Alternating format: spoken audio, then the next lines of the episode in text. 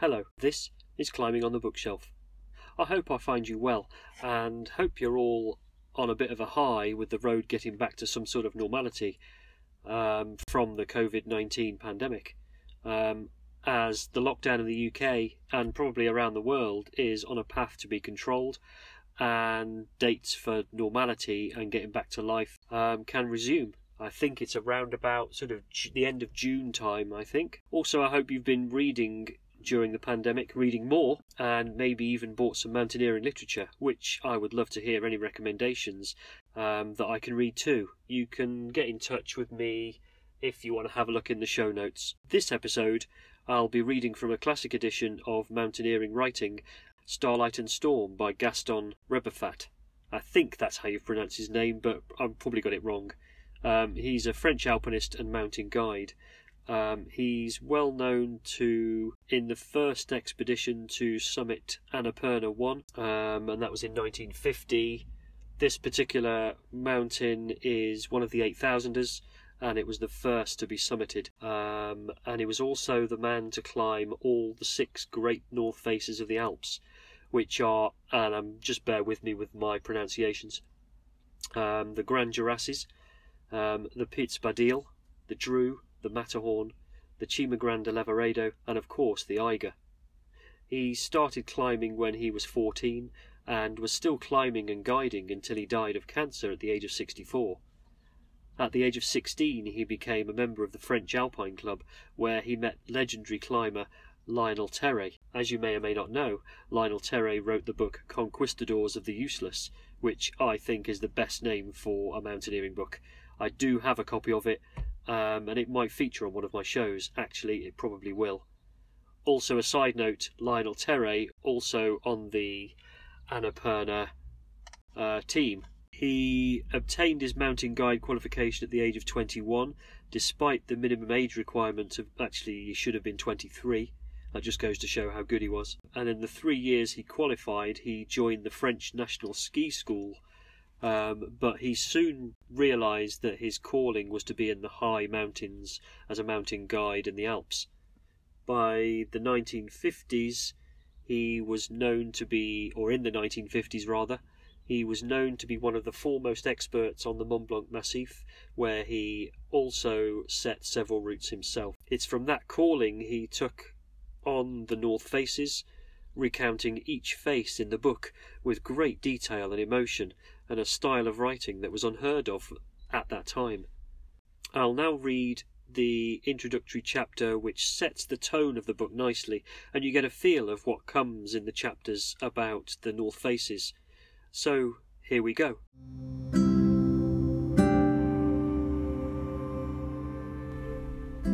This book is the record of a young man's life devoted entirely to high mountains. For years while I lived in Marseille, I dreamed of climbing mountains. Each winter I found myself impatiently awaiting July. At last the day would come for departure to Chamonix. There I would spend a few days on the tops, only to return and wait for another year. Then one day, deciding that I must live among mountains, I became a guide. Two climbs especially gave expression to these dreams of my youth. The Barre des climbed while I was a boy, and the north face of the Grand Jorasses by the Walker Spur, which I climbed in my early twenties. Coming down from the Jorasses in 1945, I found I had rid myself of my amateur ambitions, and my desire for high places assumed a new quality. I left the National Ski and Mountaineering School, at which I was an instructor, and took up my profession as a guide. It seemed to me that I was now complete master of my destiny.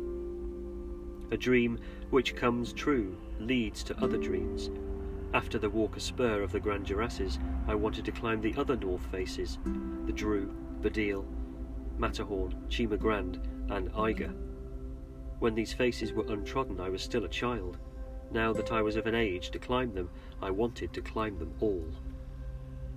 In this modern age, very little remains that is real. Night has been banished, so have the cold, the wind, the stars. They have all been neutralized the rhythm of life itself obscured. Everything goes so fast and makes so much noise, and men hurry without heeding the grass by the roadside, its colour, its smell, and the way it shimmers when the wind caresses it. What a strange encounter, then, is that between man and the high places of this planet. Up here, he is surrounded by the silence of forgetfulness. If there is a slope of snow, steep as a glass window, he climbs it, leaving behind him a strange trail. If there is a rock perfect as an obelisk, he defies gravity and proves that he can get up anywhere. Guides are no foolhardy adventurers. They live, they do their job. Every day in summer, they get up very early to question the sky and the wind. The day before, perhaps, they were uneasy, for clouds scarred the western horizon. They feared a night of worsening weather. The Milky Way shone too brightly. The cold delayed its coming. But now, if the north wind has won the upper hand, the weather is good, the guide can rouse his client and set out.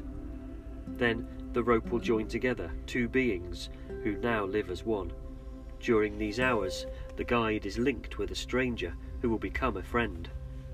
When two men share the good and the bad, they are no longer strangers.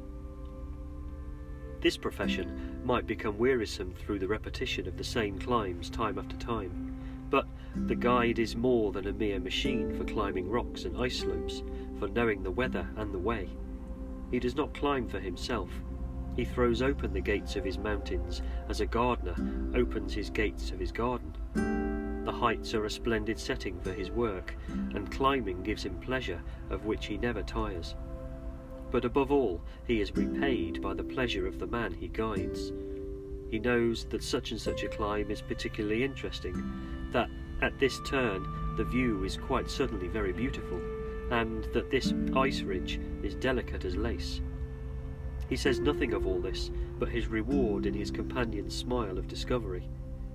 If the guide thought to win his pleasure only from his own climbing, he would be robbed of it, and soon tire of the mountains. In fact, he may climb the same crack or the same slope five, ten, or twenty times a summer.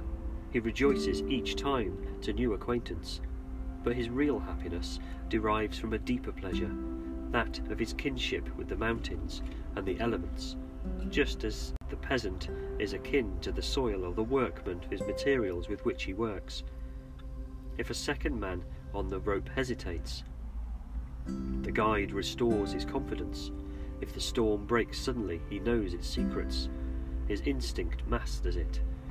His sense of responsibility multiplies his strength tenfold, and he brings his party back safe to the hut. He loves difficulty, but abhors danger, which is a very different thing. Sometimes it is true, he is killed by lightning, stonefall, or avalanche.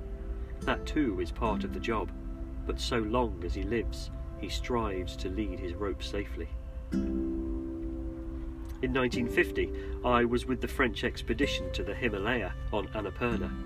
As on the Écrins or the Jorasses, we were guided by the same dream. At first, we felt a pleasing sense of awe, face to face with these gigantic peaks. Then, when we entered into the secret places, we walked, we explored, we climbed, and every evening we slept the sleep of happiness under the sky of Asia. Wood fires, camps in the valleys, camps on the glaciers in the Himalaya, evenings and sunsets in alpine huts. These nights in the mountains are among the fairest memories of a climber's life, but the most lasting and often the best are the bivouacs on the earth itself, under the stars. The man who climbs only in good weather, starting from huts and never bivouacking, appreciates the splendour of the mountains, but not their mystery. The dark of their night, the depth of their sky above. I know enthusiastic lads who flee the city at weekends to the forests of Fontainebleau or the Calanques. On the Sunday they climb, but beforehand on the Saturday evening they bivouac. Theirs is a taste for nature and the universe. On the other hand, some mountaineers are proud of having done all their climbs without bivouac. How much have they missed? And the same applies to those who only enjoy rock climbing, or only the ice climbs, only the ridges or the faces. We should refuse none of the thousand and one joys of that mountain that they offer us at every turn. We should brush aside nothing, set no restrictions, we should experience hunger and thirst, be able to go fast, but also know how to go slowly and to contemplate. Variety is the spice of life. There, wasn't that a great bit of writing? Kind of makes me want to um, be a alpine guide. It's such an incredibly, it's so nicely written. It's lovely. And when he wrote this book in 53, I think it was, he was living back in Paris. Um, and there's a little kind of note um, that he wrote that kind of just sums up how he wanted to get back to the Alps. It goes it goes like this. This evening, as I write these lines, the desire seizes me to breathe the night air for a few minutes. It is winter and cold, hemmed in between two black masses of houses, fringed by the roofs of my narrow street. The stars seem to be moving slowly as I advance. It's cold, I say to myself. That's a good sign. The snow will be hard. How stupid of me. Am I not in Paris? But my street leads onto the quays where the Seine, with its sentinel trees and the quiet night, combine to recall nature, even in the heart of the great city. It is both early and late. It is the hour when mountaineers go out to the hut terrace to scan the sky, test the wind and the snow. It is cold, and cold nights mean fine days. It is the time to light the lantern and start out. Here, in Paris, I dream of high hills. Also, once you've read the North Face accounts, he's added a chapter called The Brotherhood of the Rope, where he gives you tips and techniques and what tools you need um, for the climb. But do bear in mind that this is 1954. He's given advice sort of 60 odd years previous to this. Um, there are numerous advances in all of the stuff that he says, but um, the tips and techniques probably still hold true to some degree, even 67 years on. I'm now read the second extract, which is quite a bit shorter than the first one, um, from the Brotherhood of the Rope, where I think that when all climbers first start, these are the thoughts and dreams that they have. So, friend, come climbing with me. You'll love mountains, or rather you have a longing for them. Many times you have caught a glimpse of their beauty from the bottom of the valley. But today that is no longer sufficient. You are twenty, that is to say, your body is almost completely formed. You have a good set of muscles, but not much endurance yet, so you'll have to go easily at first. Perhaps you are still studying, the strength clamouring to be released. One day, probably at the weekend, you, you left the noisy streets behind to follow a little path which led you to the foot of a cliff or a rock pinnacle. Clumsily you uncoiled a rope, Feeling happy, rather scared, rather moved, you roped yourself up, or probably you were roped up. Your friend took the lead. Fearfully you watched him climb. Then an angle of rock hid him, and at that moment you realized better what a rope means. First of all, you clutched it more firmly, and when you raised your eyes to watch it rise up the rock face, this nylon thread acquired tremendous value for you, and you understand the full beauty of this link.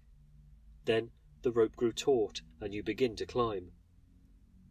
And you were at times glad to see this spiritual link before you in concrete form. At night you went home, having discovered a real happiness bearing on man's fundamental nature. The next day and the following days were spent thinking of the first weekend. Now the memories of the peaks you have glimpsed from the bottom of the valley and those your first climb are interwoven and you begin to plan. With the help of competent friends, you are going to acquire some equipment, fine equipment, which you are already contemplating with a loving eye. The ice axe, your ice axe, the rope, your rope, your crampons, your rucksack, and you eagerly look forward to your departure for the mountains. Now, what an absolutely amazing book!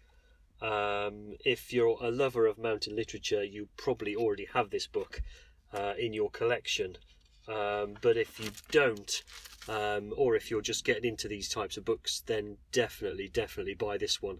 Um, it's a great one to have, and it's a great one to reread over and over again. If you do, I promise you'll enjoy reading it as much as I do.